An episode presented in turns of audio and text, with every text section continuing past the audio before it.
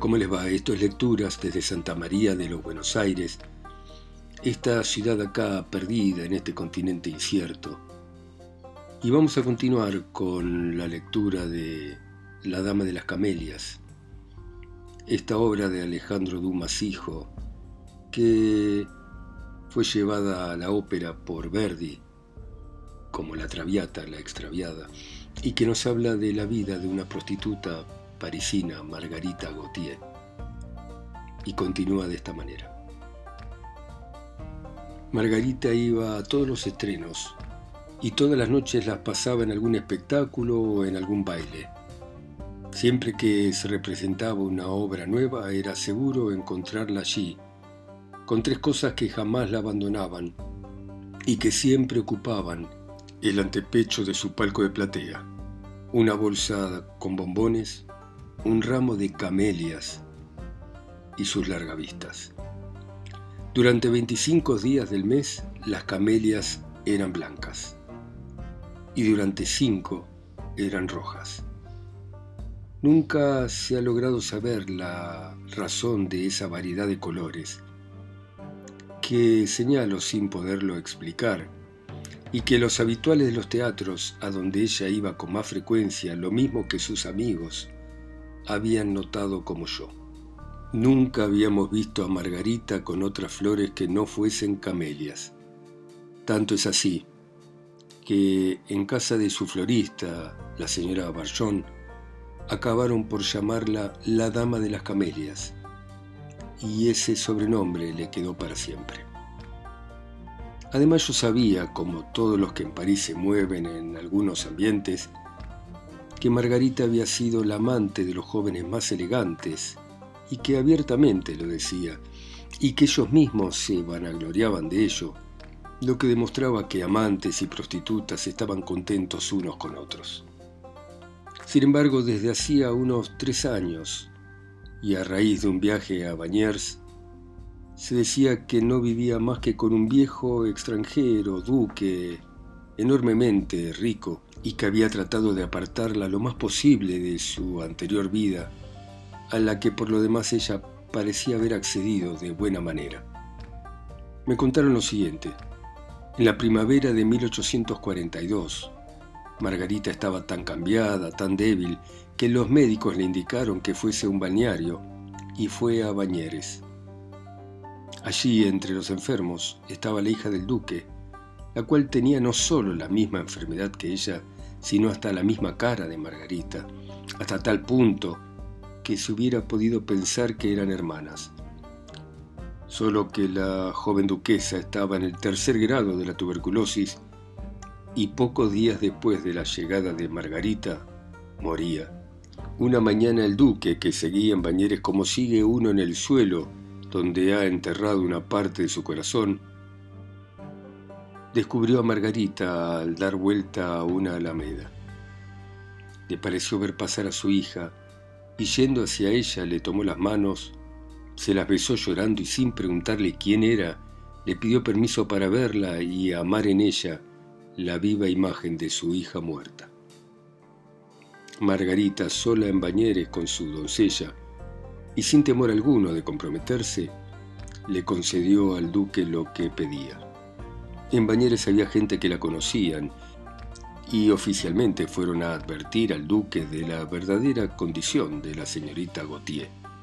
Para el viejo fue un golpe, porque ahí terminaba el parecido con su hija, pero ya era tarde. La joven se había convertido en algo necesario para su corazón y en el único pretexto, en la única excusa para seguir viviendo. No la reprochó, tampoco tenía derecho a hacerle un reproche, pero le preguntó si se sentía capaz de cambiar de vida, a cambio ofreciéndole todas las compensaciones que ella pudiese necesitar. Ella le hizo la promesa. Tengo que decir que en esa época Margarita, aunque entusiasta por la vida natural, estaba enferma. El pasado se le aparecía como una de las causas principales de su enfermedad y una especie de superstición le hizo esperar que Dios le dejaría la belleza y la salud si se arrepentía y se convertía. Y cuando llegó el final del verano, los paseos, las aguas, el cansancio y el sueño casi la habían restablecido. El duque acompañó a Margarita a París, donde siguió viéndola como se veían en Bañeres. Aquella relación cuyo motivo y origen auténtico se desconocía causó sensación porque el duque, conocido ya por su gran fortuna, ahora se daba a conocer por su despilfarro. Se atribuyó al libertinaje aquel acercamiento del duque a la joven que era frecuente entre los viejos millonarios, y hubo toda clase de suposiciones, excepto la verdadera. Los sentimientos que aquel hombre experimentaba por Margarita tenían una causa tan casta que cualquier otra relación que no fuese de corazón le hubiese parecido un incesto, y jamás le había dicho una palabra que su hija no hubiese podido oír. Está lejos de mí hacer de nuestra heroína algo distinto de lo que era. Diré que mientras estuvo en Bañeres, la promesa que había hecho al duque no era difícil de cumplir y la cumplió. Pero, de nuevo en París, aquella muchacha acostumbrada a la vida disipada, a los bailes, incluso a las orgías, le hizo ver que su soledad, turbada únicamente por las visitas periódicas del duque, la iba a hacer morir de aburrimiento, y el ardiente soplo de su vida anterior pasaba al mismo tiempo por su corazón y por su cabeza. Hay que agregar a esto que Margarita había regresado de aquel viaje más hermosa que nunca, que tenía 20 años y que la enfermedad, adormecida pero no vencida o derrotada, seguía despertando en ella deseos febriles, esos deseos que casi siempre resultan de las enfermedades del pecho. Así entonces, el duque sintió un gran dolor el día en que sus amigos, que sin cesar estaban al acecho con ánimo de sorprender un escándalo por parte de la muchacha con la que, según decía, estaban comprometiéndose, vinieron a contarle y a demostrarle que, en cuanto ella estaba segura de que él no iría a verla, ella recibía visitas, y que tales visitas frecuentemente se prolongaban hasta la mañana siguiente. Preguntada al respecto, Margarita le confesó todo al duque y le aconsejó, sin una segunda intención, que dejara de ocuparse de ella, porque ya no se sentía con fuerza para mantener los compromisos y las promesas que le había hecho y no quería seguir recibiendo por más tiempo los beneficios de un hombre a quien estaba engañando. Ocho días estuvo el duque sin aparecer, eso fue todo lo que pudo hacer, y al octavo día le vino a suplicar a Margarita que lo volviese a admitir, prometiéndole que le iba a aceptar como era, con tal de continuar viéndola y jurándole que antes moriría a hacerle un solo reproche. Así eran las cosas tres meses después del regreso de Margarita, es decir, en noviembre o diciembre de 1842. El 16 a la una fui a la casa de la calle Antén. Desde la puerta de la cochera se oía gritar a los rematadores. El piso estaba lleno de curiosos. Ahí estaban las celebridades del vicio elegante, examinadas con disimulo por algunas damas de la alta sociedad que habían tomado una vez más el remate como un pretexto para poder ver de cerca a esas mujeres con las que nunca hubieran tenido ocasión de encontrarse y cuyos placeres fáciles tal vez envidiaban en secreto. La duquesa de F se codiaba con la señorita A en una de las más tristes muestras de nuestras prostitutas modernas. La marquesa de T dudaba en comprar un mueble por el que pujaba la señora D, la adúltera más elegante y conocida de nuestra época. El duque de I, que en Madrid pasa por arruinarse en París, en París pasa por arruinarse en Madrid y que en resumidas cuentas no gasta ni su renta mientras hablaba con la señora M, una de nuestras cuentistas más ocurrentes, que cada tanto se digna a escribir lo que dice y firmar lo que escribe, intercambiaba miradas con la señora N, esa bella paseante de los campos elíseos, casi siempre vestida de azul o de rosa, y que va en un coche tirado por dos grandes caballos negros que Tony le vendió por 12 mil francos y que ella pagó, en fin. La señorita R, que solo con su talento saca el doble de lo que las mujeres de mundo sacan con su dote, y el triple de lo que las otras sacan con sus amores, había ido a pesar del frío a hacer compras y ciertamente no era ella la que menos miraban. Podríamos seguir citando las iniciales de un buen número de personas reunidas en aquel salón y no poco sorprendidas de verse juntas, pero temo cansar al lector. Solamente digamos que todo el mundo estaba de una alegría contagiosa y que muchas de las que se encontraban allí habían conocido a Margarita, pero no parecían o no querían acordarse de ello. Reían a carcajadas, los rematadores gritaban hasta enronquecer, los comerciantes, que habían ocupado los bancos colocados ante las mesas de remate, inútilmente intentaban imponer silencio para hacer negocios tranquilamente. Nunca hubo una reunión tan ruidosa y variopinta como aquella. Humildemente me deslicé en medio de aquel tumulto que me resultaba triste al pensar que tenía lugar al lado de la habitación donde había muerto la pobre criatura cuyos muebles se remataban para pagar las deudas. Yo que había ido para observar más que para comprar, miraba la cara de los proveedores que organizaban el remate y veía cómo sus facciones se ponían radiantes cada vez que un objeto alcanzaba un precio que no habían esperado. Gente honesta, honrada, que había especulado con la prostitución de aquella mujer, que había ganado ciento por ciento con ella, que había perseguido con papeles llenos de sellos los últimos momentos de su vida y que después de su muerte venía a recoger los frutos de sus cálculos honorables a la vez que los intereses de su crédito vergonzoso. Cuánta razón tenían los viejos que tenían un solo y mismo Dios para los mercaderes y para los ladrones. Cachemiras, joyas, vestidos se vendían con una increíble rapidez. Nada de todo aquello me convenía y continué esperando. De pronto oí gritar. Volumen perfectamente encuadernado, cantos dorados, titulado Manon Lescaut. Y hay algo escrito en la primera página. Doce francos. Catorce, dijo una voz tras un silencio largo. Dieciséis, dije yo. ¿Por qué no podría decirlo? Sin duda, por aquel algo escrito. Dieciséis, repitió el tasador. Veinte, dijo el primer postor en un tono que parecía desafiar a que se siguiese pujando. Aquello se estaba convirtiendo en una lucha.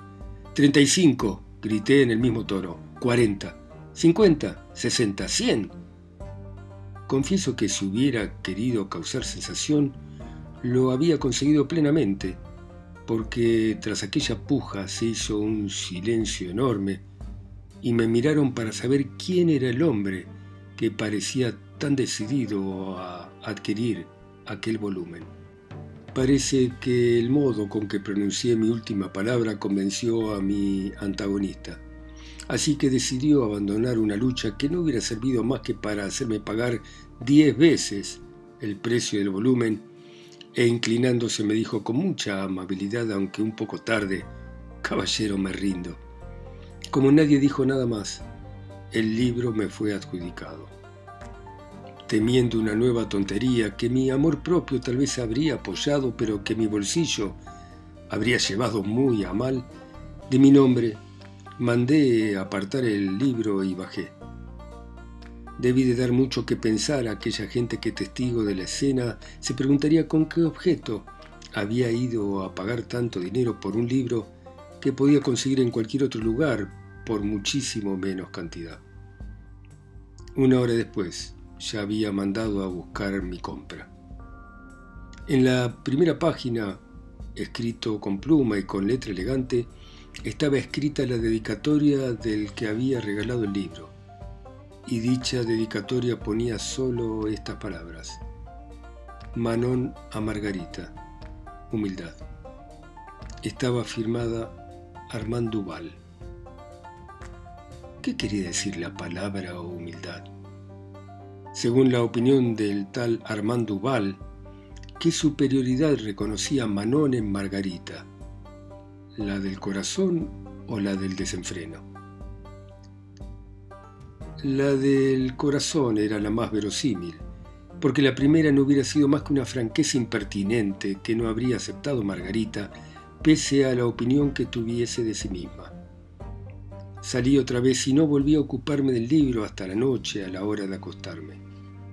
Manon Lescaut es realmente una historia conmovedora que conozco al detalle y sin embargo, cuando cae en mis manos este libro mi simpatía por él me sigue atrayendo y lo abro y por centésima vez revivo con la heroína del abate Prevost. Y es que es una heroína tan real que me parece haberla conocido. En aquella circunstancia, la especie de comparación que se daba entre ella y Margarita hacía que la lectura tuviese para mí un inesperado aliciente, y a mi indulgencia se agregaba la piedad, casi el amor por la pobre chica a cuya herencia debía yo el libro. Manon había muerto en un desierto, es verdad, pero también en los brazos del hombre que la amaba con toda la fuerza de su alma y que una vez muerta, le cavó una fosa, la llenó con sus lágrimas y en ella sepultó su corazón, mientras que Margarita, pecadora como Manón y quizá convertida como ella, había muerto en el seno de un lujo suntuoso, a juzgar por lo que yo había visto en el lecho de su pasado, pero también en medio de ese desierto del corazón más árido y más vasto y mucho más despiadado que aquel en el que había sido enterrada Manón. Margarita, según supe por ciertos amigos que conocían las últimas circunstancias de su vida, no llegó a ver un consuelo auténtico sentado a su cabecera durante los dos meses que duró su dolorosa y lenta agonía. De Margarita y de Manón, mi pensamiento fue hacia las que yo conocía y que veía encaminarse cantando hacia la muerte casi siempre invariable. Pobres criaturas, si amarlas es un error, lo menos que podemos hacer es compadecerlas, tenerles piedad. Le tenemos piedad al ciego que nunca ha visto la luz del día, al sordo que nunca ha oído los acordes de la naturaleza, al mudo que nunca ha podido expresar la voz de su espíritu y bajo el pretexto de un falso pudor, no queremos compadecer esa ceguera del corazón, esa sordera del alma, esa mudez de la conciencia que enloquecen a la desgraciada afligida y sin quererla hacen incapaz de ver el bien, de oír al Señor y de hablar la lengua pura de la fe y del amor. Hugo ha escrito Marion Delorme, Musset ha escrito Berneret, Alejandro Dumas ha escrito Fernand, los poetas y los pensadores de todos los tiempos han presentado a la prostituta la ofrenda de su piedad y alguna vez un gran hombre las ha rehabilitado con su amor e incluso con su nombre.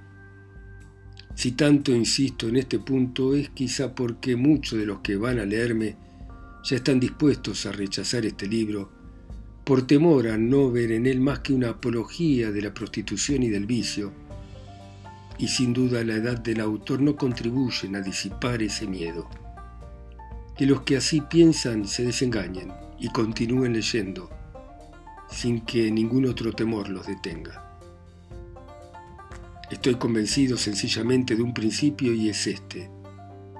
Para la mujer que por su educación no ha aprendido el bien, Dios casi siempre abre dos senderos que le hacen volver a Él. Y esos senderos son el amor y el dolor. Son difíciles.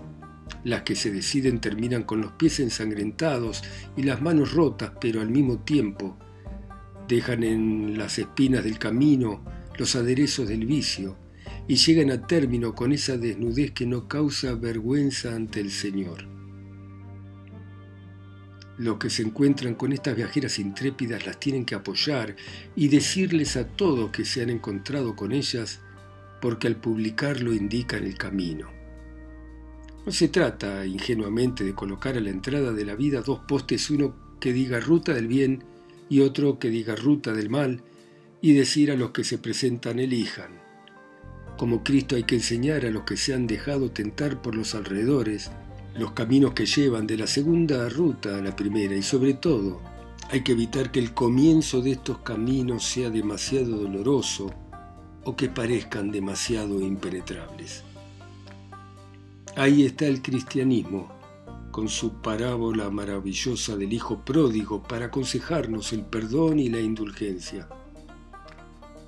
Jesús derramaba el amor hacia esas almas heridas por las pasiones de los hombres y le gustaba curar las llagas sacando de esas mismas llagas el bálsamo que las sanaría. Así le decía Magdalena, mucho te será perdonado porque mucho amaste. Sublime perdón que despertaría una fe sublime. ¿Por qué nosotros vamos a ser más rígidos que Cristo? ¿Por qué, ateniéndonos obstinadamente a las opiniones de este mundo, que se hace el duro para que lo creamos fuerte, vamos a rechazar con él a esas almas sangrantes muchas veces heridas por las que, como la mala sangre de un enfermo, se derrama el mal de su pasado, únicamente en espera de una mano amiga que las cure y les devuelva la convalecencia del corazón. Ahora me dirijo a mi generación a aquellos para quienes las teorías de Voltaire han dejado por suerte de existir, a aquellos que como yo entienden que la humanidad se encuentra desde hace 20 años en uno de sus impulsos más audaces. La ciencia del bien y del mal ha sido adquirida de una vez para siempre. La fe se reconstruye. Se nos ha devuelto el respeto por las cosas santas y si el mundo no es bueno del todo, al menos es mejor. Los esfuerzos de todos los hombres inteligentes van en la misma dirección y todas las grandes voluntades van enganchadas al mismo principio. Seamos auténticos, seamos jóvenes, seamos buenos. El mal no es más que vanidad. Tengamos el orgullo del bien y no desesperemos. No despreciemos a la mujer que no es madre, ni hermana, ni hija, ni esposa. No reduzcamos la estima a la familia, la indulgencia al egoísmo. Dado que en el cielo hay más alegría, por un pecador arrepentido que por cien justos que no han pecado nunca, intentemos alegrar el cielo. Él puede devolvernoslos con creces. Vayamos dejando por el camino la limosna de nuestro perdón a aquellos a quienes los deseos terrenales han perdido y que una esperanza divina puede salvar. Y como dicen las viejas cuando aconsejan un remedio casero, si no hace bien, bueno, tampoco les va a hacer daño. Es verdad que parece presuntuoso por mi parte querer sacar resultados grandes de un tema tan insignificante como el que trato. Pero soy de los que creen que en las cosas pequeñas está todo. El niño pequeño contiene al hombre. El cerebro es pequeño y alberga el pensamiento. El ojo es solo un punto y abarca kilómetros. Bueno, muy bien. Nos encontramos, como siempre, mañana a las 10 en punto, hora argentina, para continuar. Ustedes en sus ciudades, continentes, islas, pueblos, países, escuchando La Dama de las Camelias, esta novela de Alejandro Dumas, a través de mi voz, acá sola y lejos, en Santa María de los Buenos Aires. Chao, hasta mañana.